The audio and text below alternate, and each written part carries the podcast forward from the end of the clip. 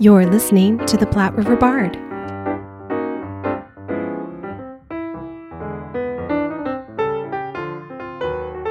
After an incredible weekend of The Marriage of Figaro, Opera Omaha has even more opera goodness planned. And what a perfect time while we are still basking in the afterglow of Figaro to tell you about it. We talked with Lauren Medici, Director of Engagement Programs, and Kurt Howard, Producing Director.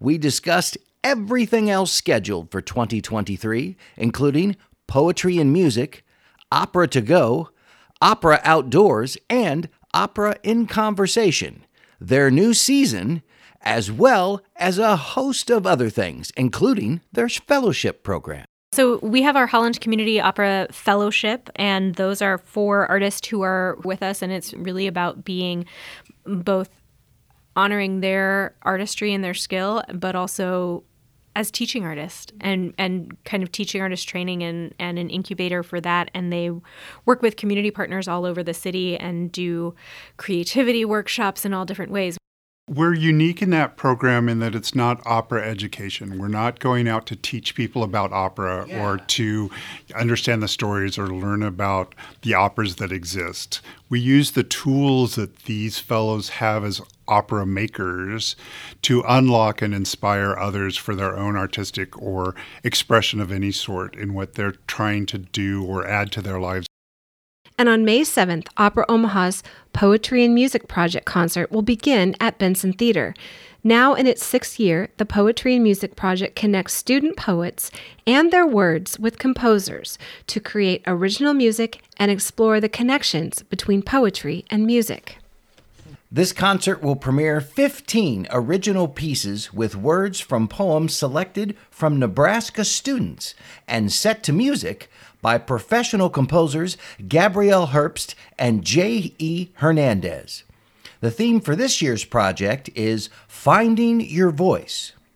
These original poems, written by Nebraska students grades 3 through 12, were selected from a pool of 135 submissions from 117 poets across 14 Nebraska counties. Opera Omaha's goals are to inspire, collaborate, and co create with all of us in the community.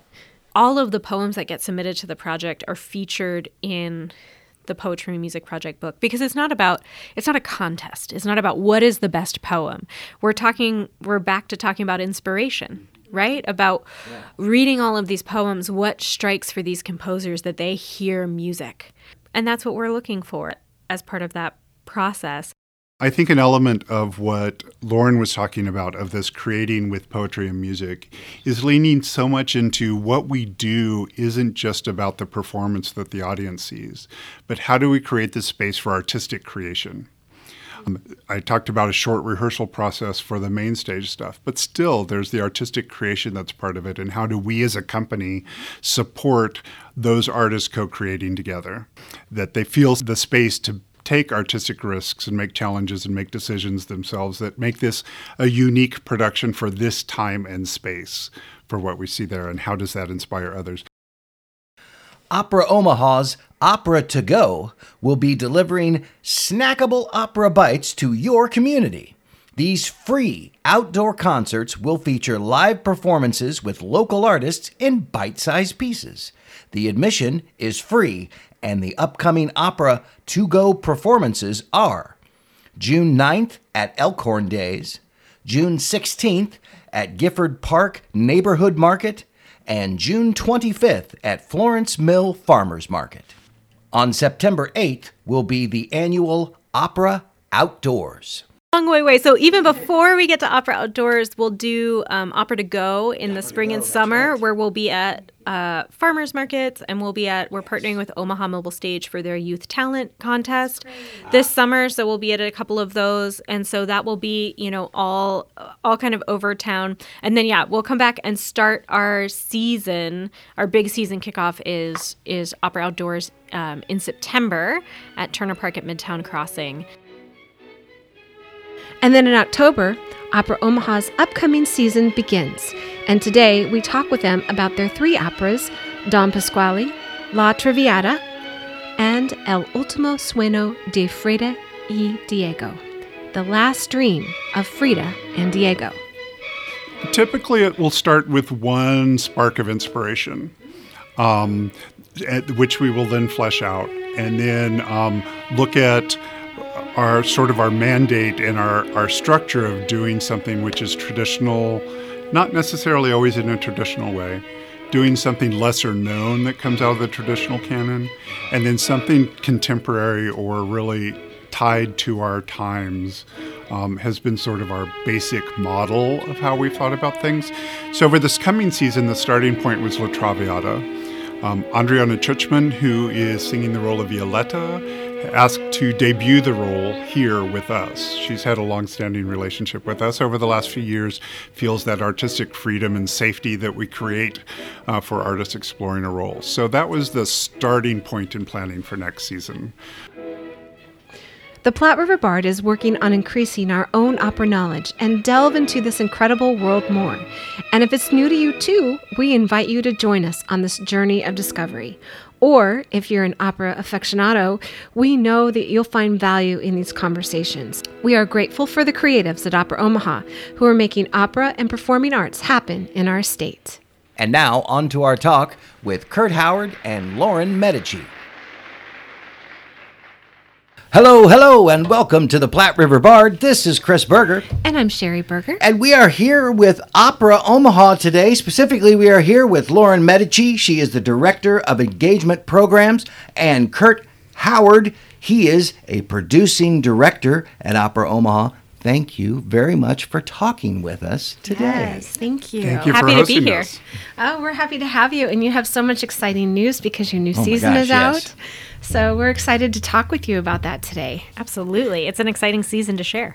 It is. And I, I was just looking, we're in this fabulous room down here at Opera Omaha, and the paintings on the wall actually match what's in your brochure for next season. I Yes. think that's gorgeous. They do because our artwork for next season um, are original commissions by uh, Omaha, Nebraska based artist uh, Nathaniel Rulo, who we've worked with uh, for a couple of years in a number of different ways. Um, and he's a wonderful visual artist. And so uh, we met with him and talked about the season and inspirations, and he created four pieces of art, um, one for each show, and then one uh, image to really capture the whole season. And so we have the originals here in the Opera Omaha office, and then those are the images that are our, our show images and on our season brochure, and they're just really vibrant and wonderful. Yeah. Um, And they all have a little bit of a different style, but they all tie together. Yeah, like I was even just thinking of um, th- the shows that you have and kind of where they originated from, and the colors correspond with those those areas in, in my mind too. So they're really beautiful. What a neat idea! Yeah. and a way to incorporate another kind of art into the art. That is Of what we love to do here. Yeah, so you've you've got your opera and conversation that's coming up the after the curtain. Yeah, Yes. For and that's actually where we first um, interacted with uh, Nathaniel, who created our season art. Was he was one of the artists who did our after the conversation for the Capulets and Montagues last season, um, and that's where our relationship kind of started. And so um, it really has blossomed. Uh, that's a better joke if it's visual. It's a podcast, so you won't get it. But the season art is all florals. So, um, but that after the conversation is a, a really interesting way for us to really encourage true audience feedback and response to that opera. So we have two artists who are not traditional opera artists, who are artists from the Omaha community, who are oh. in kind of a moderated, facilitated conversation about their experience of the opera as an audience member, oh, as an artist. What sparked and inspired them. And then it also invites really interesting conversation from our participants in that way too, to invite that. And um, we feel like we get really great questions and deep insights and perspective. And it's not hampered by the idea of you have a director, the director of the opera sitting on stage in front of you where you're like, well, I can't actually tell you what I thought because you made this thing and that would be mean.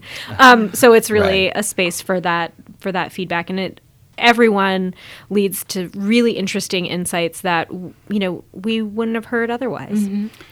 Yeah. As Lauren said, um, th- uh, this is actually a really unique way of doing talkbacks after a show. Yeah. No one else in the opera field has ever heard or thought of Really? taking the creative team out of the conversation. And so it becomes more than, oh, that soprano was lovely or I liked that music. It really gets into philosophical questions that we're not there to answer, but just discuss. So Oh, wow. um, it's, it's really quite a wonderful experience. That's really cool. It also really leads into a lot of what we think about the what the work we are creating. That the idea uh, that's of value to me as a producing director is what does it inspire in others? What does our art making inspire in others? What does it lead to other thoughts, other experiences? Does it create empathy around a story? Does it uh, inspire an artist to then create an artistic response to it? And um, that's really a great way of seeing what impact you have on the audience.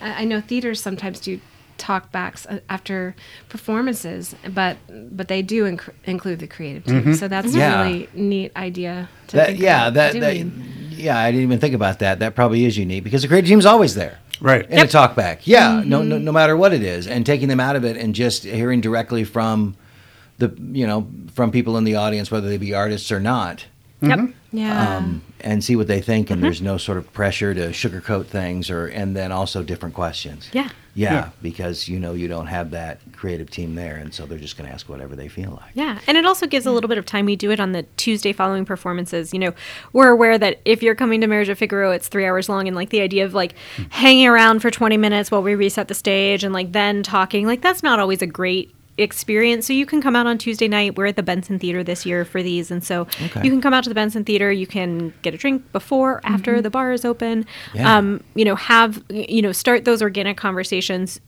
have a little bit of time also to like process your own experience and your own thoughts and and then you know come and see us at there and be in conversation with other people who have also been you know seen the show and are thinking about it uh, and want to talk in that way about their experience And there's been so much excitement about Marriage of Figaro, I think, that I have heard about. Yes. I mean, even I mean, just people they want to see it more than once. They doesn't matter that they saw it a couple years ago. They want to see it again, or whenever they've last seen it, they want to see it again. there's something about opera as an art form that has you know we have this canon right we have these we have these Yeah. pieces that um have stood the test of time have lasted centuries for a reason because they're really great. They're masterpieces right? And so we can think in a space you know not only with figaro but with with the shows we're doing next season too of they're fun to revisit.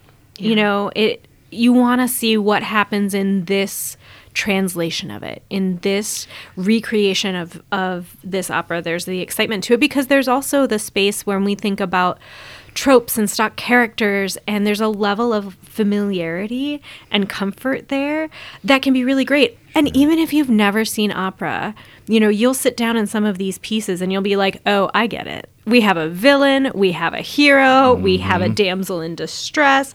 We have, you know, we have these these, you know, the comedic foil. We have all these characters and so part of that is that you don't have to do homework before you come. If you want to, we we have all of that online. We have a whole study guide. If you want to read all of that, by all means. But also, you know, you can you can show up at the theater and for this production and you're going to be able to dive in. Yeah.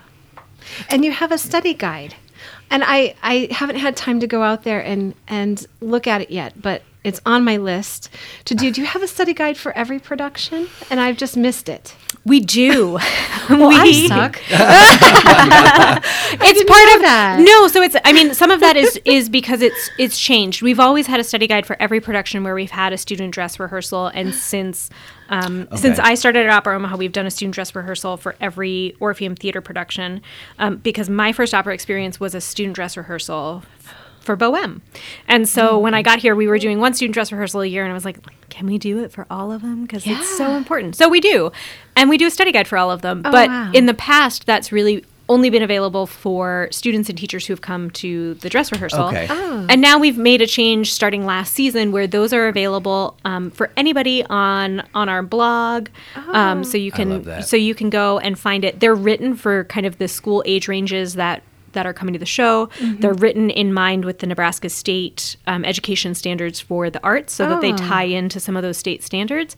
Um, but really, you know, they are anybody can can find them and enjoy them and sometimes we'll pull things out of those study guides and, and put them on social media or or in other places um, but they're really a great resource for anybody who who wants to dive in Yeah, I'll I take- use I'll them take for the cast as well now, especially um, because we have a lot of non-singing roles in our operas, the supers as we call them, um, who wouldn't be familiar with the piece. They show up first day of rehearsal and are told what to do. They don't have a score or any of that component.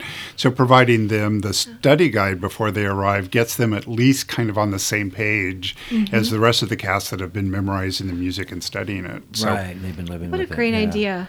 So I love I- to learn about all of the different shows and performances. So I think that's just too. that is so neat. It's better than it's got to be better than Wikipedia. Sorry. Yeah, no, that's okay. Which Yeah. is where I normally go first. Yeah. No, that's it. Especially about stuff that we've heard about Mm-hmm. for all of our lives, like A Marriage of Figaro. I think we've all, I mean, had ex- some even minor experience with it since we were kids in, in, in some way or another. And then when you finally get to see it, you're like, yeah, what is this about, actually? Well, part of what it's know. about too, and the things that I get to do, is the casting for this. Um, opera has a very short rehearsal period as compared to normal plays. That, Does it? Yeah. So the artists and the performers in this show up about a month before the performance begins. Hmm. So they really have about two weeks in the rehearsal hall and then two weeks on stage. Oh, wow. For pulling it together. Um, so for a piece like Marriage of Figaro, it's very much an ensemble piece. It's the way the group of people interact with each other and respond to each other.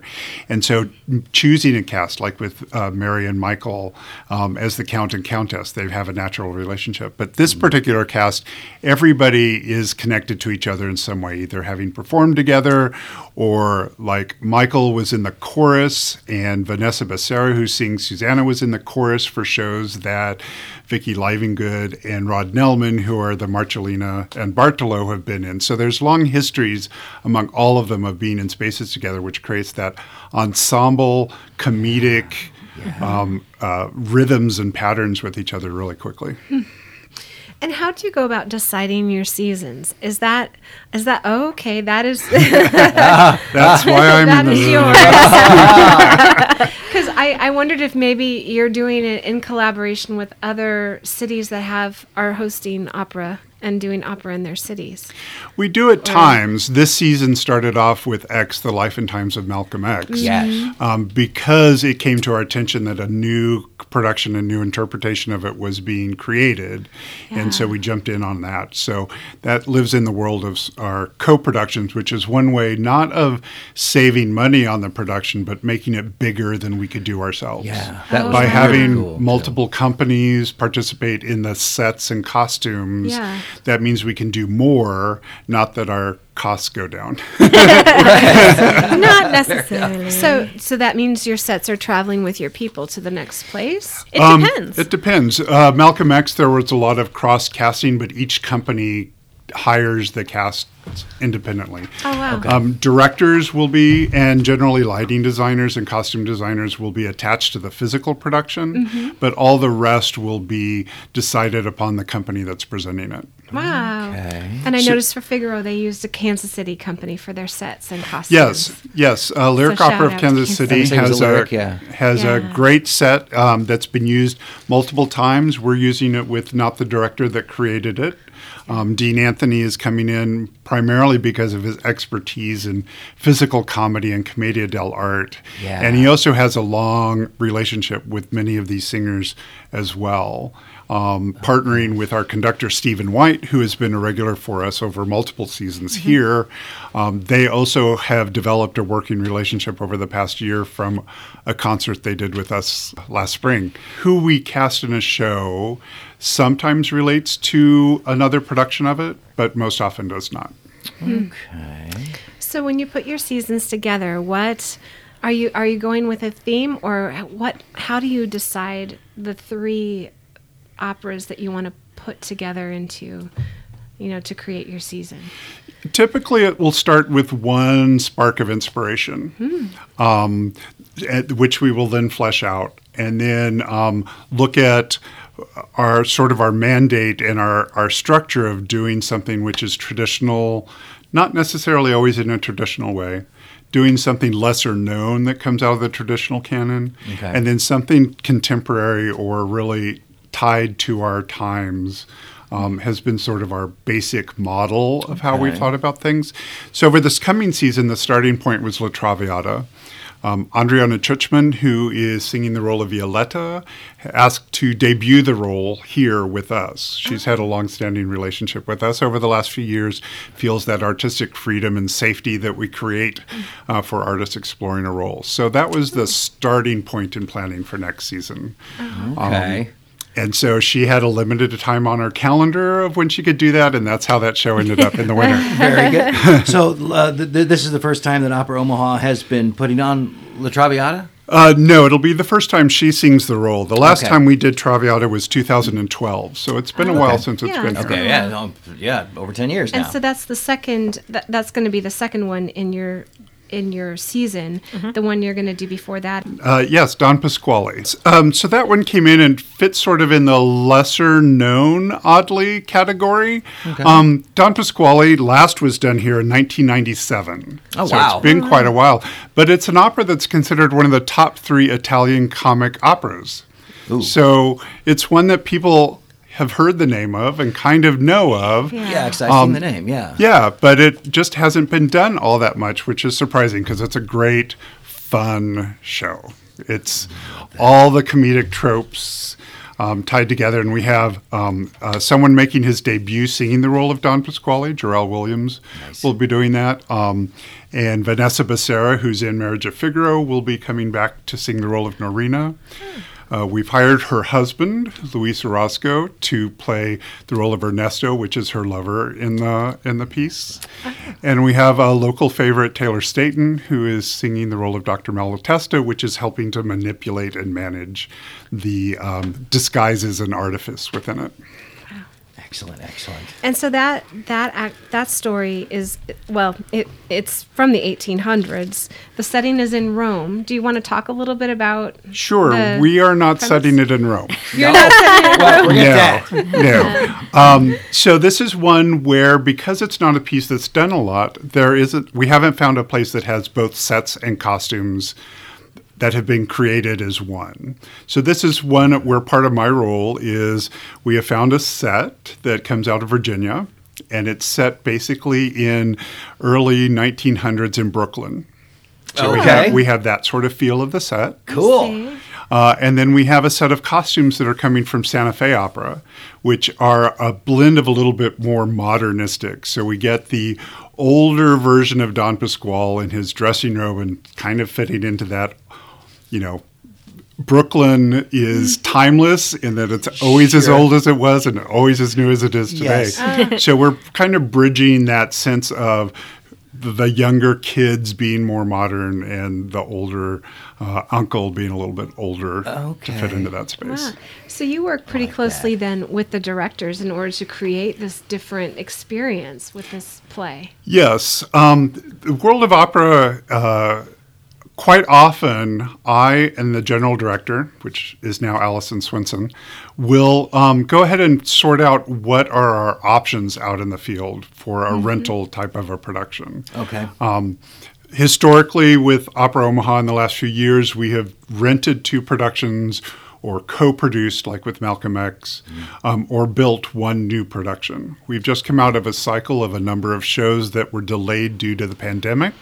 So, this last season, um, the season before last was all new productions that had built up. Right. So we had three new productions in a row that we created, um, which is where the director and the scenic designer and all are much more involved in that creating that space.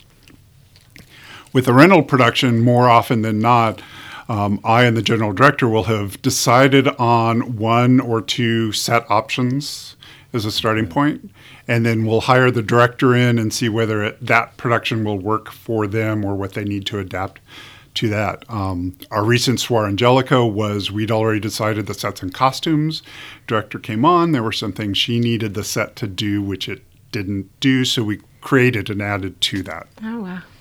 Okay, so now I'm getting it. So producing director is a little bit new to me, and, and so so you are, so you have different directors for each of the shows. Correct. But you are the director here at Opera Omaha that sort of oversees, Oversees all of them and works with all of the directors. Am I getting that Yes. close to what you do? Yes, very much so. So yes, um, my role really is what is the company envisioning about this piece, and then identifying the right people and the right resources to make that happen. Okay. Okay. Producing director. Duh. See, if I just sit and think about it for a second. I get to do the parts that don't involve fundraising or ticket sales, Hey. but I just get to make pretty shows that sound beautiful. That sounds wonderful. it does. It does. So, okay, so the first one, so that's going to be at the end of October. Mm-hmm. And then in February of 24 is going to be the La Traviata. Hmm. In May will be your last one, which I'm not going to try to pronounce it in Spanish. It is a Spanish play, but it's called The Last Dream of Frida and Diego. So, El Último Sueño de Frida y Diego Yeah. is um, a piece that just premiered this last fall. Oh. It's a Latin Grammy winner composer, um, Gabriela Lena Frank, and the libretto is by a Cuban American Pulitzer Prize winner for his playwriting, Nilo Cruz. Okay. Um, so it's a piece that has just come out. It will be a physical production that we are renting entirely. Okay. Um, it will be playing in San Francisco this spring and Los Angeles next fall before it comes to us. Oh, wow. Um, we will use the same staging director, the same lighting designer, costume designer, all of that, because the costume designer will need to reconfigure the costumes for the cast that we have. Sure.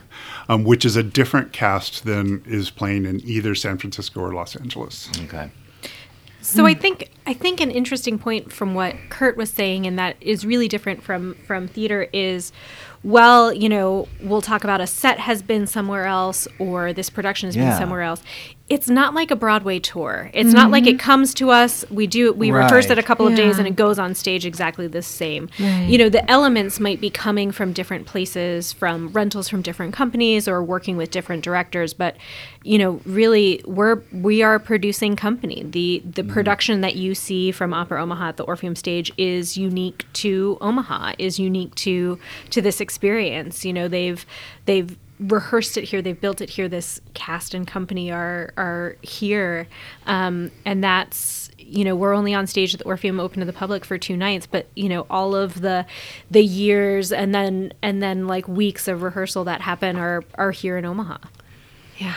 Well, and it sounds like that there's a lot of uh, set uh, costume sharing, just what maybe in the opera community in general. Mm-hmm. Yeah, absolutely. Uh, That's that, that, that's certain- a thing that happens. That's absolutely part of the part of the model. So similarly, si- similarly, we have sets and costumes and productions that other companies will Yeah. will rent from us. They'll say, "Gosh, I really loved you know your production of of this. We're going to do that next season. You know, can we can we rent those sets or those costumes or you know bits and pieces of of either of it?" Oh, wow. So you've got to store all that. We, we do. have a very large I warehouse space. Yeah, it's we obviously do. not here. No, it's obviously no. yeah, That is well- Well, and. I know theaters that have tried to do something like that, but it, it's always I think it's always really tough to do. So that's gotta really neat that you somewhere, guys are able to have those relationships mm-hmm. and be collaborative because it's I think it's a tough thing to do. Yeah. Yeah, two of ours that are having the most traction right now is we did a production of Faust a couple of seasons ago, Mm, yeah. and that has gone to Detroit, and a couple of other companies are looking at it. Go. Um, and a, a piece called Proving Up that uh, was done a, a few years ago. That's being done in several places. So those are the big ones that have been going out from us. Is there like a convention that you guys have every year? A conference? yeah. I call it a convention. A conference. it's probably more of a conference. yeah, we do. I mean, there's a so there's an industry organization called Opera America, which uh, Kurt actually came to Opera Omaha from Opera America. Um, but so we're you know kind of connected with our industry colleagues in in that way. Um, and then there's an annual conference, and um, you know not only with sets and costume sharing, but amongst like the education and engagement part of Opera America, we we talk with each other a lot because the thing about opera is that many of us are in this situation like we are in Omaha where Opera Omaha is the only professional opera company in the state. So mm-hmm. if we are just talking about opera, you know, that you know who we who we talk to a lot of that is is with other you know other companies across the country and so those those networks and relationships are are really great and i always mm-hmm. like to mm-hmm. joke if you think like the arts world is is small like the the opera world is about the size of the tip of your pinky yeah um, and so you know kurt was talking about when when they were talking about casting and those artists who have worked together and established those mm-hmm. relationships in that way it's also true in other parts of the industry that you know we've um, people have moved or worked or worked on different projects or you know connected and and networked in that way. And that's something um, you know that has been really positive and and supportive as a way to you know we can think about what these you know production sharing but also resource sharing. We talked about the study guide right? So yeah. X was in, you know, had a production in Detroit and then came to us. And so that was like a lot of collaboration with Detroit to say, hey, you know, can you share what you put in your study guide, what was really interesting and great, mm-hmm. you know, and then if we can, you know, use some of that, obviously with credit and attribution to, to right. where it came from. Right. Um, but, you know, that type of, of collaboration is, is really important.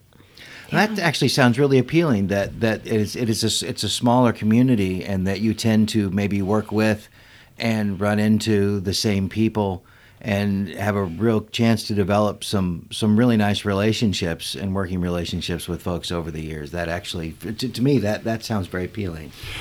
Yes, very much so. The ideas have been floated of how do we create a national database of all of these things that are available. Ooh. And it's hard enough for a company yeah. to just maintain their own right. as staff changes and as you know, you might not have gone to look to see if a set is still in good shape for many years because it hasn't moved.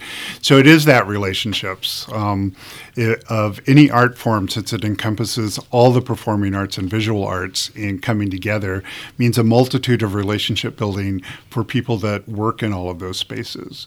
Um, who's a designer whose work is very fascinating that you might want to bring into a project, or um, who uh, is thinking about doing a show and would be interested in um, similar artistic thought about what that show might look like. Hmm.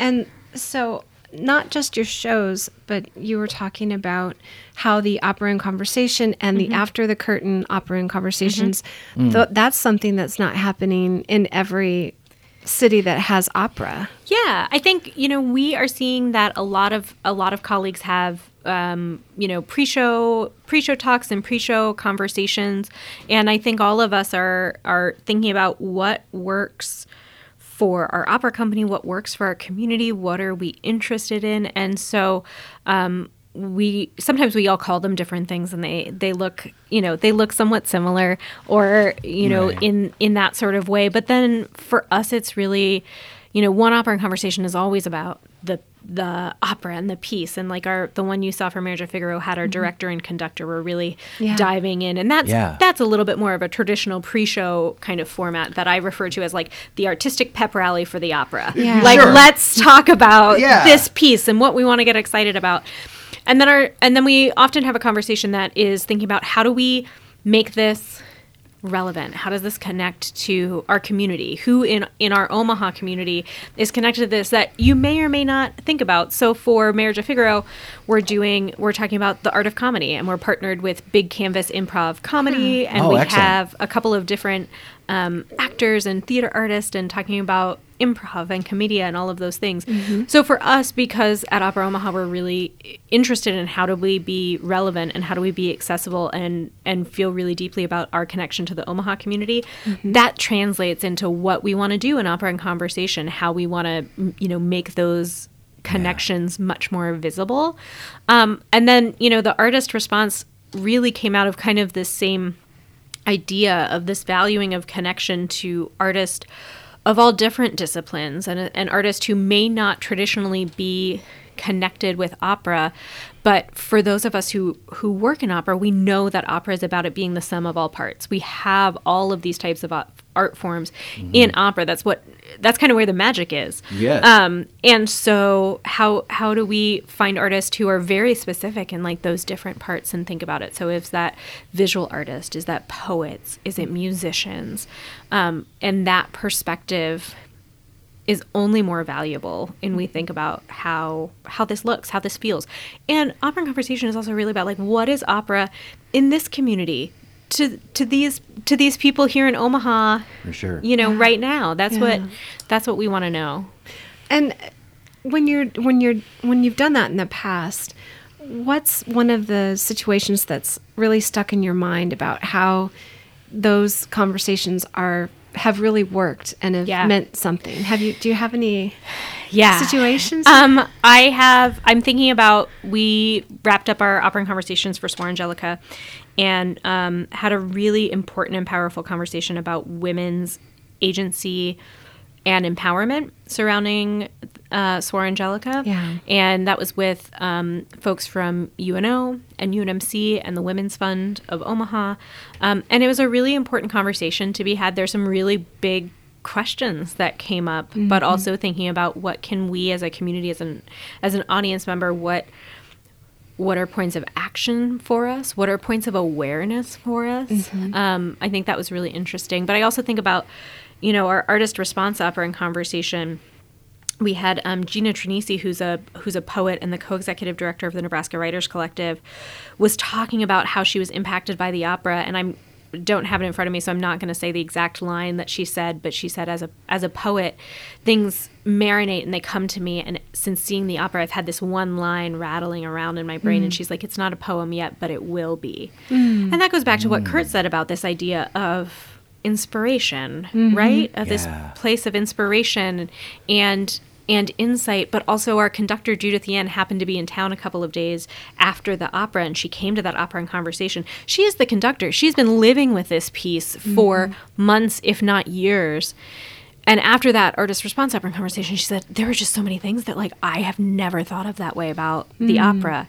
And so if we have the ability to have someone who's like that opera's living in their bones at mm-hmm. that point in time mm-hmm. for them to have new thoughts and insights about it mm-hmm. that's awesome. Sure. that means it's you know Yeah. that means it's working. And i think that's great. You know and we had a lot of excellent opportunities for connection and engagement surrounding X and a really deep partnership with the Malcolm X Memorial Foundation, and that relationship is continuing on. And um, I think that's also exciting for us to think about too. Is you know the great part about my job is we the season gets decided we know we know what it is and then we get to have all these conversations about okay now what are we going to do and Yeah. in engagement these operas are just our jumping off point they're our source of entry for how can we how can we dive in further? How can we look at things differently? And some of those are making opportunities for like you said people who've seen marriage of figaro and they've seen it five times and they want to see it again. Yeah. so we want to create opportunities for those who are really familiar to think about it or see it in a different way, while also making opportunities for people who might not feel that opera is traditionally for them. Um, and how can we, you know, how how do we adapt and and change and shift and and think about, okay, if that if you don't feel that's for you, is there a different element that ca- that might connect for you, that might make you might make a pathway for you, Yeah. um, and what can that look like? Yeah. I think it also creates space for not everyone interprets it the same way. So you don't have to go away with the right interpretation of the experience. Yes, for sure. Uh, well, and, and, and I think that in that way it makes it a lot more approachable because I know um, for a lot of folks who maybe haven't been to the opera or uh, haven't had much experience with it at all, maybe they saw Sweeney Todd or mm-hmm. Les Mis and that's been it, And- but they haven't seen maybe a traditional opera like A Marriage of Figaro, mm. and it seems very intimidating. Oh, Yeah. and it's all in Italian, and I don't understand that. Mm. And and one of the things that I didn't know um, when I came to the opera for the first time is I know they're not called subtitles. Super titles. Super for us. titles, thank you. Supertitles? Yep. It functions like subtitles Yep. on a, a, a like if you're watching a foreign film, Mm-hmm. and it functions like subtitles. It's right there in the opera. love it. And it blew my mind. I'm like, well, of course they would do that. so you can follow along because most operas are not in English. Yeah. And and that blew me away. And all of a sudden, it became like a hundred percent less intimidating. Absolutely. And and it's not about all this weird stuff. that we have no connection to. Like you said, th- th- there are these common themes, common stories, common tropes. These these characters that we all recognize, and they've been around for hundreds of years for a reason. They're really good, and like they were. T- you got uh, we were the uh, we were talking with them about Marriage of Figaro, it, it, the slapstick. Absolutely. And sight gags, and it's just it's it, yes. Yeah. You, you go to an opera and, and you laugh because uh-huh. funny things happen. It's not all serious and mm-hmm. and dramatic, and and I think this makes it so much more ap- approachable. And I like that your season kind of spans the gamut of time. I know this Mm-hmm. last year it did in in actual years span the gamut of time. Next season it seems like you've got a couple that are still from the 1850s, but Mm-hmm. you're going to reimagine it into a newer time. Yes, with the for Brooklyn deal. Yeah, for the first one. So you're able to do a combination of that for your season. I'd also like to respond to your question about insights that we've gotten Yes. out of that. Uh, one that strikes me is during Malcolm X, when we did the artist response following Malcolm X, there was a lot of conversation about some trees on a backdrop on the set. So Really? in that production, we part of the concept of it was the Audubon stage, which is where Malcolm X was shot, was present in the show the whole time. Right. And so that was a recreation of the Audubon stage. But that wasn't really made apparent. All of us, as part of the creative team, knew that that's what it was, so didn't even think about it. But an audience who came did not make that connection. So there was a lot of oh. interpretation about the trees on this sound of musicy kind of backdrop that you saw or didn't see. And so there was a lot of conversation about that, which never would have crossed any of our minds. No, and I, that's really that. interesting. It's interesting that you brought that up because when I saw it, my first impression wasn't the trees; it was the mountains, and I was like, "There's no mountains in Omaha. He's from Omaha. Right. What are the mountains doing there?" Well, that is really interesting. That would explain it. And then, um, most recently with Suor Angelica, there was a lot of conversation about the fact in our presentation of it, um, she and the vision of her child don't touch hands. And so there was a lot of interpretation about um, whether Suor Angelica actually died, whether she was actually forgiven, um, whether she joined her son uh, in heaven, um, all of which the director and the team thought was very clear what they were saying. But the audience came away with different interpretations because of how they interpreted that. And so that was a thought point that because we videotaped these, I was able to send that to the stage director and the conductor, and they were like, "Oh, that's I okay. that, that can inform the way I I do that in the future." Interesting. I love that, and I like to uh, I like the way you guys also go out and you know you you don't uh, you run a community like you said you're working at Big Canvas, you're over at Benson, you're doing the talkbacks here and there, um, you're doing. Um, uh, what uh, opera outdoors, which is nowhere near here. that's, that's a long way away. So even before we get to Opera Outdoors, we'll do um, Opera to Go in Opera the spring Go, and summer, right. where we'll be at uh, farmers markets and we'll be at we're Yes. partnering with Omaha Mobile Stage for their youth talent Oh, contest. that's great. This summer, so we'll be at a couple of those, and so that will be you know all all kind of over town, and then yeah, we'll come back and start our season. Our big season kickoff is is Opera Outdoors um, in September at Turner Park at Midtown Crossing. Um, September eighth. Thank you.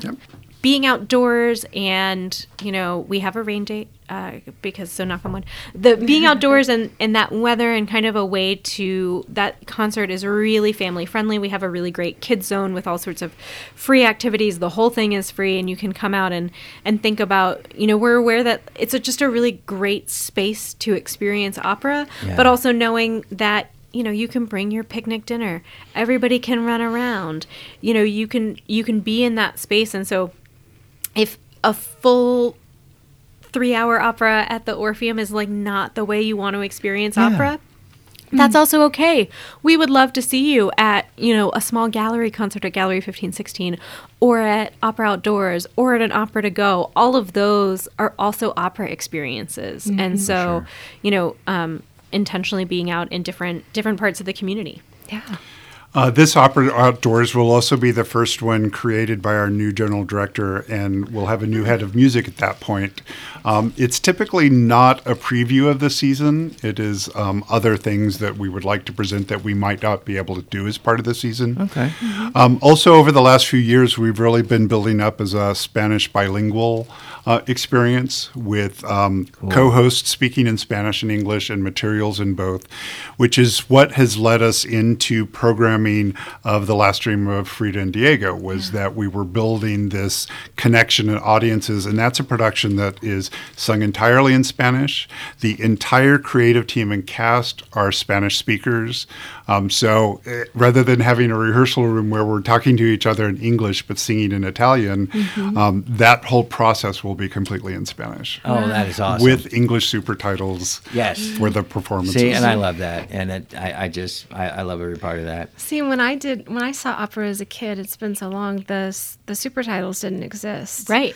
So it is a real Yes. new experience for Yes. some of us. Yeah, Um, it was was created well, at the. Canadian Opera Company in the 80s, Oh. in the 1980s. And actually, they have a trademark on the name Surtitles. So that's why Oh. we'd use super, Super titles, titles. as the more generic form of Yeah. Well, all right. Interesting. And I think something to note too is is that those super titles are are created for the show. So when you think about how do we make a show relevant and connect, it's also some of that too is the the language of the super titles that are often you know, are often written for each show. I saw um Kai Song, who's working on our super titles for Figaro the other day, you know, typing out what those are so we can think about that's also an opportunity for us to think about how do we make it relevant and accessible? How do we make it language that um, audiences today will connect with and understand especially when we're talking about jokes man comedy super title Oh, super man. title comedy is like a Translating whole jokes other and make it skill funny. And make the timing of it land. It is a, it is a very like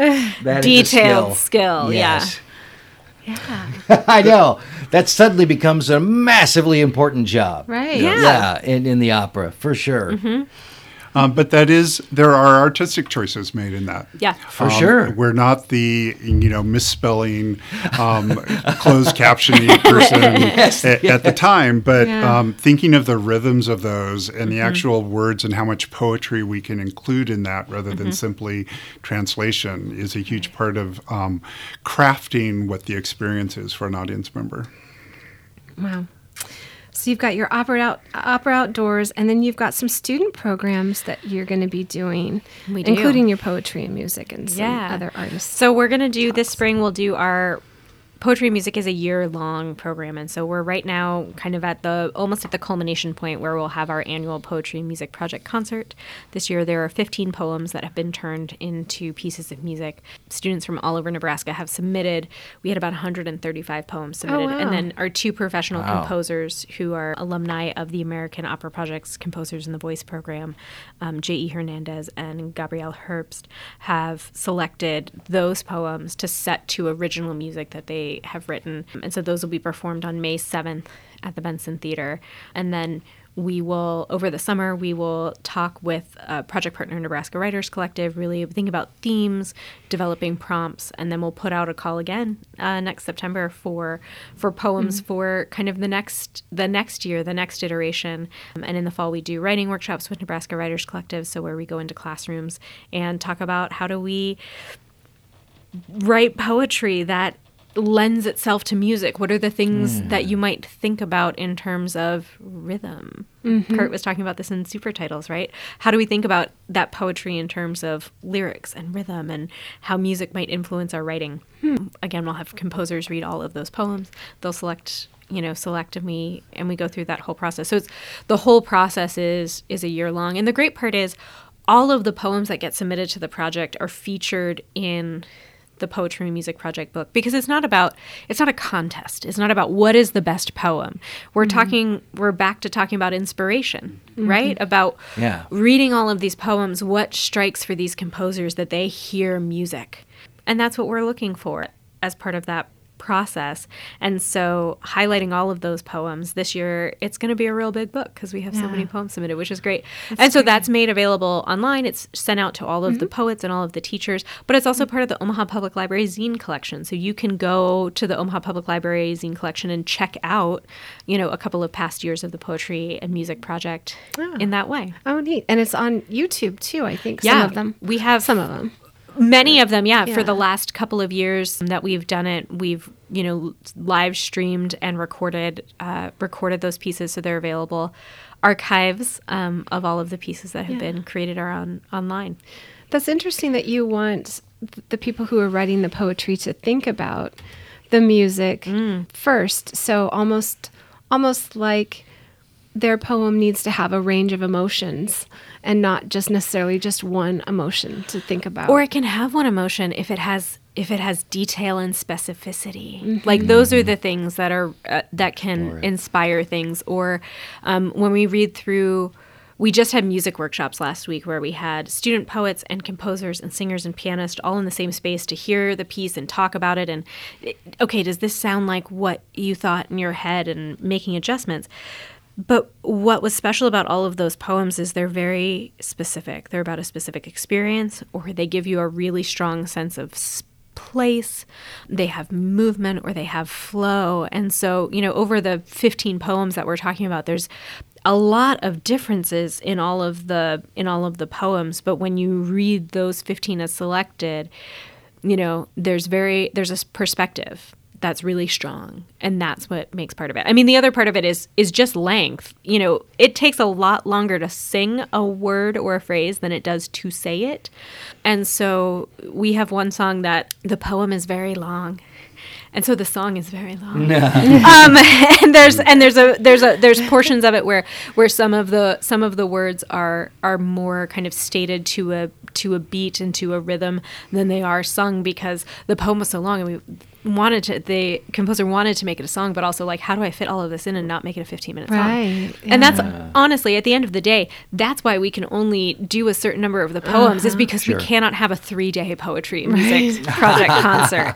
It's not it's not that they it wasn't you know quality. We went back and forth with the composers a lot because their mm-hmm. initial selection. I think they sent me like 33 and I was like okay there's no way. we cannot do 33 poems. we really need to narrow this down. We really do.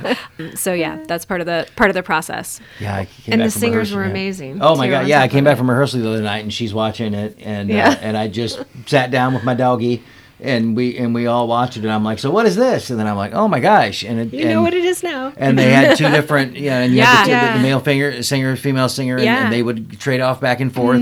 Yep. And this year we have an even broader kind of spectrum of who our singers are in the project. We have a mix of one of them who was who was part of that project last year, Jamie Marie Webb, who's one of our Holland Community Opera Fellows. She's part of the project again. Um, and then we have two artists who are from our Opera Omaha chorus and kind of our core group of artists who are Omaha based and who we have in a lot of our productions and programming. And then we also have a selection of singers from UNO, from their School of Music, from their opera, theater, opera workshop program. And so what's really interesting is the composers when they're choosing a piece of poetry to write to they're also thinking about what voice types are available to them and how how do they want to set it what range are we looking at where does this fit what as a as a poem what is this music sounding like in my head? So then who needs to sing it? You have some fellowships as well. yeah, so we have our Holland Community Opera Fellowship, um, and those are for artists who are who are with us, and it's um, really about being both honoring their artistry and their skill, but also as teaching artists and and kind of teaching artist training and and an incubator for that. And they work with community partners all over the city and do creativity workshops in all different ways. We talked a little bit about how opera has all of the art forms available to it as part of opera. And so then our fellows have all of those art forms at their fingertips to to create workshops that really are about responding to community partner needs to responding to participant interest and needs. Um, you know opera as all of the things together could be really overwhelming. Yeah. But if you separate out these elements and choose to focus on one of those things in a workshop or one or two things or I, we have a workshop coming up with the intercultural senior center where we're working with a group of um, ukrainian refugees who and that workshop's going to kind of focus on a cultural exchange of music and ideas. That group really loves singing and, and performing and we know that so we want them to share with us some of hmm. their hmm. music and things they're passionate about. Nice. and we're also going to wrap in some some visual art making to go with that and thinking about spring and celebrating spring and nature and the landscape. And so hmm. that's really an example of how can we take what you're already interested in you're already engaged with and also what a community partner establishes as a as a want or a need and then we can be a creative and artistic resource to really amplify that and to to serve in that way We're unique in that program in that it's not opera education. We're not going out to teach people about opera Yeah. or to understand the stories or learn about the operas that exist. We use the tools that these fellows have as opera makers to unlock and inspire others for their own artistic or expression of any sort in what they're trying to do or add to their lives or can add to their lives. Mm-hmm. So it's not a matter of please come see please book us to do this 15 minute opera and we'll teach you about the voice types but instead actually learning in the crafting of the various parts that make up opera. But some of the programs do write and mm-hmm. create operas as mm-hmm. part of what they desire to do yeah Neat. yeah So, how did you come into opera, Kurt? I know we've been able to talk about Lauren's story because she got she got involved in opera kind of early on in, in life in school. Uh, how about you? What was your story? Yes. So I actually went to college to be a double major in chemical engineering and dance. After a couple years in college with that, I was like, uh, neither of these are, do I have the passion for to really devote myself to. And so I uh, took a lighting design class with a friend because that sounded interesting. And I really got caught up in the physics that are involved with lighting design Okay. where it's about angles of light, colors of light, movement between fading up and fading down. Um, and so that was sort of the crossover point for me. Wow. Um, so I moved over into technical theater while I was in college. Um, my first jobs were like working as an apprentice scenic person at Santa Fe Opera. Um, I could read music because I had grown up playing violin and singing in church choirs. Okay. Um, and I uh, was asked to be a, become a stage manager for musicals and operas, and that's just where my career moved into. I will confess, I don't work in this business because I love opera so much. I just have to live in it. I work in this business because the people who create opera are such fascinating people. Yeah. Um, and the energy of co creating and working as an ensemble in the space is what's kept me in the business for over 40 years. wow. Wow, that is, that that's a testament to this opera community, like we were talking earlier. This sort of you know the little fingernail sized community. So you were from Santa Fe, No, I grew up in Southern California. California. So still, snow is a new this new, this snow is a new thing. Uh, when I uh, tur- when I left college, I specifically wanted to live in places that weren't Southern California and had seasons. Oh. Um, so uh, I've I've lived in a number of places: Chicago, Detroit, New York, um, but never back on the coasts, Yeah. uh, the southern coast. Right. Fair enough. Well, you got we definitely have seasons here. Yeah. Ah, yes, Um. Sometimes even in a day. yeah. So a couple things we haven't touched on that I'd like to just slightly. Um, I think an element of what Lauren was talking about of this creating with poetry and music Yes. is leaning so much into what we do isn't just about the performance that the audience sees, but how do we create this space for artistic creation? Um, I talked about a short rehearsal process for the main stage stuff, but still there's the artistic creation that's part of it. And how do we as a company support those artists co creating together?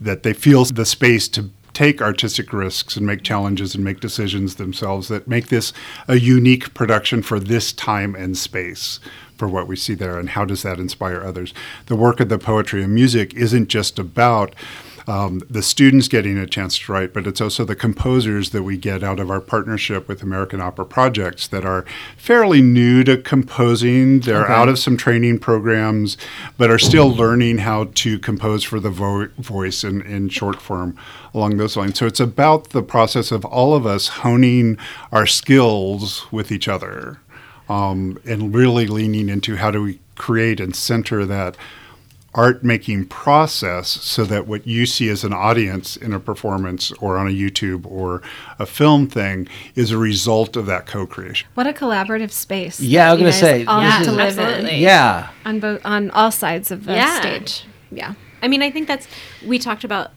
opera, you know, the magic is in the fact that it has all those things, but it's also, you know, like Kurt said, it's about it's about all those different people and personalities and and and what they bring in to this space and really thinking about um, how do how do those all come together in in various ways. Well, and that, especially and when it sounds like you and, and, and your group are, are especially mindful of of setting up and creating that space, just like you said, where people are can sort of relax and be comfortable and really and and really create and make mistakes and that's okay. Or try something weird and and hey maybe it's good and maybe it's not but you tried it and now you know. And uh, not not not every space is like that. And and and we definitely as a I, I I hesitate to call myself an artist, but I am an actor, and uh, uh, as an actor, oh boy, do I appreciate folks like you. so thank you for that. and I think that's also something that's really important in the work that our Holland Community Opera Fellowship does is well workshops might look different in different spaces as they're doing different activities at the forefront of what we're always doing is we are prioritizing creating a safe space for participants to explore and to explore their and to explore their own creativity and to explore their own expression and and what do they want and need and so at the end of the day you know that's priority number one and we don't worry so much about what comes out at the end of a workshop it's about the time that you spent in this space with us that's where the value is yeah, for sure. The process. yep Right. it's all about the process Yeah, I for love sure. it that you engage the community and in just all all different ages and different places and you engage the community in, in conversations about it. Yeah I love it. You got me. I'm a big fan. big time. While we're talking about the Holland Community Opera Fellows, um, it took me a while to realize that there wasn't a place in the Omaha area called the Holland Community.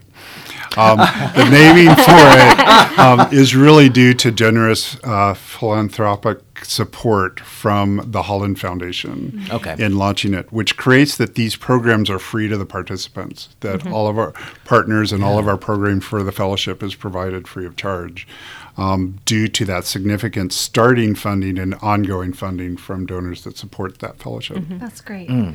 But it took me a long time to give up trying to find the Holland community. The Holland Kurt was here. really looking for tulips and windmills and some and some wooden claws. Right. Where's Holland, Nebraska? Some really good that? food. yeah, Right? and I didn't discover Aksarben until after I got here. and that was a whole other mind trip.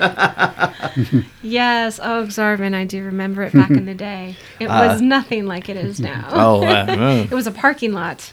Pra- most of it. Yeah, Well, fairgrounds in a parking lot. Yeah. horse, horse racing, yeah? Yeah. Yeah. Yeah, yeah, yeah. I'm yeah from Kansas City, so. But And yes. now it's like the place to. and now I to went go. to yes. We're gonna have to buy some dog treats down there. We found some yes, dog treats we that's like. right. I was at uh, the Omaha uh, film Film stuff festival. Uh, film Yeah. festival last week down there. I think that's. I mean, it's so funny to me, um, having grown up in Nebraska and then I left for about twelve years and then came back to work at Opera Omaha. And there's been, you know, things like Aksarben where like that's a totally, a, a totally different experience, a totally different change. And so people will ask, especially when they they come into town for working on certain parts of the opera, they'll be like, "Oh, was it? You know, it must have been so cool to grow up here." And I was like. Mm. Mm. that was not if you had told me when i graduated mm. from high school that i would like actively be pursuing moving back to omaha as an adult i would have been like i'm sorry no you must be mistaken Right. um, but then you know you you realize that a there's change but also there's there are these spaces and there's this artistic community and there's Yeah. there's this room to to create and explore and to build things and to work at at companies where it is really about encouraging this like creative collaborative environment and how can we how can we you know use things in that way and so that's just you know i think one of the things that i'm really mindful of the privilege of getting to do this work in my hometown Yeah. Yeah. and it's a really cool part to like think about programs and creating opportunities that you would have like loved to see that didn't that didn't exist and that you know that can exist now mm-hmm. that's the only way we make progress and change Yeah. you know moving forward Right. Yeah, it was it was one of the things, and I know I've said it before, but I'll, I'll- say it again too because uh, one of the things coming from Kansas City up to Omaha, I wasn't expecting to encounter this large, vibrant arts community here. I just that wasn't in my head for Omaha. That's not that's not Omaha. And then I get up here and I dip my toe in, and then there's every it's like everything everywhere all at once. I'm like, are you kidding? There's there's there's all of this stuff, and and I, I that that that wasn't part of, of of what was in my head for Omaha. And the more I look, the more there is, mm-hmm. and the more there mm-hmm. continues to be. Yeah. And and and folks like you, I think, are a huge part of what makes it so good. Because we got opera happening, the only place in the state right here, and it's amazing. I was blown away. So uh, uh, you guys are doing such incredible work here, and and fostering such a wonderful creative environment, and going out into the community, and and and finding ways, all these different ways to connect with people. Because you know, it's a smaller thing, opera, like you said, and it doesn't have to be, and Yeah. it shouldn't be, because I it is honestly for for everybody. I think the more I see it, the more I'm like, why why don't more people go see opera? I mean, uh, you know what I mean? What was your first opera experience like, Kurt? Um, it was sitting on those back steps at Santa Fe Opera as um, actually Marriage of Figaro was playing Really? on Marriage of stage, Figaro? and I was waiting for the next scene That's change to to do. So that's really where I got caught up, I think, with it. Such a such a popular one. Yes, We've ever seen. So that's the thing. My favorite place to watch an opera in the Orpheum Theater is standing off to the side of the balcony. I'm short enough that I can stand over the. There's a little grill. No one can see me. I can see everybody. It's great. Um, so I stand off to the sides during student dress rehearsal. And I just love watching students' reactions to the opera because, Yeah. you know, about half of them at any student dress rehearsal, this will be a first opera experience. We do have some now who come all the time, and so they are seasoned opera goers.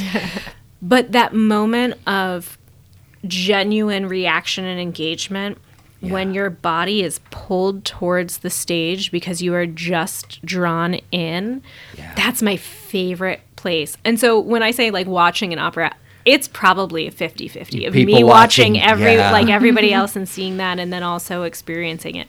Because you know for every for every student dress rehearsal you're gonna have that mix right? But Yeah. but there are those students who this is going to be it this is what's going to click for them and Mm-hmm. they're they're going to remember and know and to know that this is a possibility this is a thing that exists and that you Yes. can be part of You could do that. You yeah could do this. You yeah do this. absolutely Yeah. absolutely Yeah, yeah, yeah. In many ways, we, a lot of the work we do is also what are other career paths in opera besides being a singer mm-hmm. Yeah. or being a mm-hmm. conductor of all those stage technologies or costuming technologies or production management mm-hmm. things. There are many pathways into working in this space. Yeah, yeah. You like to be a costumer who likes to do period pieces.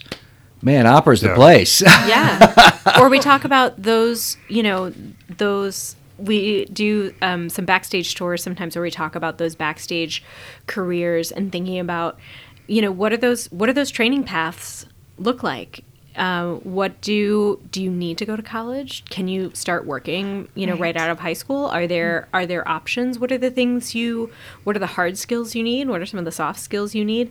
Um, and really thinking about the space that you know if there's a thing that interests you when you think about opera when you think about the performing arts there's probably a space that that connects in um, and uh, you know, Kurt and I are here because neither of us have on-stage careers. If we're doing our job really well, you probably don't like notice that it's happening.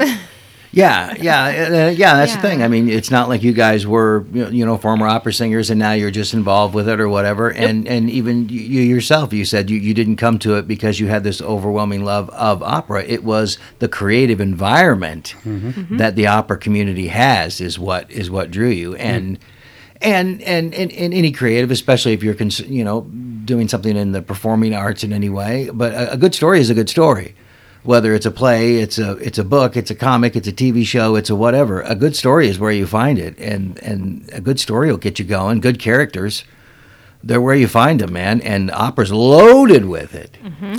Um, I also think that we tend to neglect the orchestra part when we talk about opera as well. Yes. We're very much strongly supported by our partnership with the symphony here. Absolutely. And many of our conductors coming in are amazed at the skill of this ensemble of, of musicians in that we're the only ones there in the orchestra pit for. The rest of the Broadway tours and all of that bring Yeah. people with them. So um, that musicianship and the skill of the symphony that brings that next level of component of experience to the you know the multi-dimensional experience we have Absolutely. um, I, I think we tend to uh, not speak much about because True. it's so so wonderful and important to It us. is well, and they're all they're seems they're all kind of hidden, so you Yeah. don't get to see them. But they're but no, but yeah, they're local artists Uh, absolutely, and and it's the Omaha Symphony. Yes. that the absolutely does because I love the Omaha Symphony. They're so wonderful. Us too. Yeah, and and and, and, and it's something that I they always notice, and I'm I'm surprised I never brought it up. My first music was soundtrack music. Was Yeah. John Williams. John Williams is yep. my first love, and uh, and and that's and that's always the first thing I hear is the music, um, because I'm listening for it. Right And uh, God, yeah, without yeah, no music, no opera. No. and, and then the other local artists or craftsmen that we don't talk about much are stagehands. You know, the union crews, Yes. the crews that are running the backstage component. That as we talk about how we build relationships, our relationship to serving locals who are employed in the theater making business too. That came up a lot for us during the pandemic as we were Yeah. closing down things. It was easy enough to think about contract paying out contracts for artists for canceled productions. But being here, thinking in terms, we also serve a community who live and work here. And so we came up with additional projects to employ stagehands in during that period because all of their work had gone away. Yeah. Um, and, but in order to keep a vibrant community of people working in those spaces, how can we, as good citizens of our community, create those work environments uh, f- for those folks? So, all of the different ways that people participate in the art making that ends up on our stage. Yeah. Wow. Well, I'm excited for you. Very I'm, excited. I'm excited for your new season Yes. and all of the, the wonderful events that you have the Opera to Go, the Opera Outdoors, all of that that you offer the community and are really trying to reach out to the community. It's not a stuffy situation. It can be as Yeah. extravagant and glamorous as you want it to be, Mm-hmm. or it can also be, you know, intimate and outside and casual. Like you can, Yeah. the full spectrum of those experiences is absolutely available. And isn't that how it was always supposed to be? if you think of you know uh, the German environment where Mozart would be doing, mm-hmm. especially like the comedic operas and that sort of thing, of, of being much more populist. If you mm-hmm. think in Yeah. kind of in Nebraska, when you go to uh, all these communities, every small community had an opera house. They all did Yeah. because it was really so central to who they were as a community to have this art, to have this art form available Yeah. and be in that space and and you know, it's only in you know in the long spectrum of time. It's only in more recent history that that that has shifted. I mean i think you know Yeah. also when opera used to be regularly on the radio and was a thing that Yeah. people listened to all the time and had a really like personal connection with in a in a broader space. Not if that long ago. it's not that long ago. So if we think in that kind of spectrum of time you know and i also think that um you know at opera omaha we're very much in the space of when you come and see an opera you know, we want you to come in the way that is that's comfortable and accessible to you. And if that means that you would like to use it as an excuse to get like fully kitted out and show up in a full-length gown, by all means, Do it. great. We'd love to have you. if it means coming in, you know, in your in your jeans and your tennis shoes, great. We would love to have you. It's not, you know, it it doesn't have we don't have a dress code. No, Right. come as you are, Yeah, Yeah. absolutely. Yeah, for sure. And and your tickets are still nineteen dollars. Yeah, they start at nineteen dollars. So Yeah. you know, Dude. depending on what movie you're going to, maybe cheaper than a movie Uh, ticket. yes. Yeah, definitely cheaper than some of the theaters. Yeah, for absolutely. a lot of theaters. Yeah, that's so. Yes, Yes.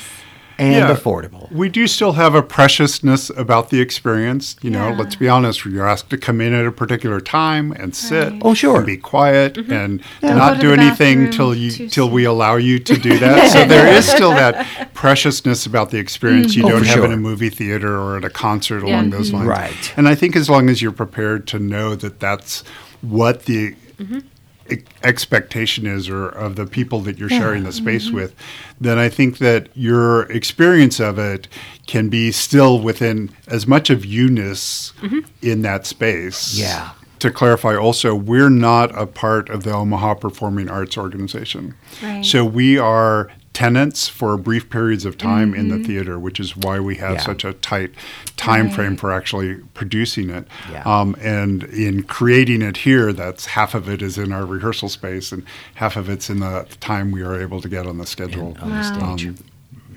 It's that's got to be a hard job because I know. Yeah, I even know Frustrating, that theaters yeah. that have trouble and they own their space. So Yes, uh, yeah, That's a yeah, tough- yeah. that's a tough Somebody thing to else do. was in in your space, Yeah. and you're rehearsing somewhere else, and yeah, yeah. I went through But we're very fortunate to have the Orpheum and Omaha Performing Arts as our structure For sure. um, to work within. Certainly making our ticketing process seamless with the rest of the experience of things Yeah. at, at the Orpheum. And it's a great team of people there that are very supportive of the work we are doing in the space. So Such a gorgeous I don't ever feel too, like yeah. we've been um, uh, we're, we're the bane of their existence for No. two weeks, but they're No. really partners with us in making it successful. It's it's a perfect theater. It's so beautiful. It is. and, It and it's just perfect. Mm-hmm. yeah, Yeah. we're so glad you're here, and we're so glad that you talked to us about your season. We're excited for you, and we are here to support you, and can't wait to talk to you about more of it. Yes. So Awesome. thank Thanks you so much. so much. Thank, Thank you. you. Thank you for listening and supporting the arts in the Platte River area and beyond. Please subscribe to our podcast so you are sure to catch all of our future episodes and join us on social media. We are on Facebook, Instagram, and Twitter. See you next time on the Platte River Bard.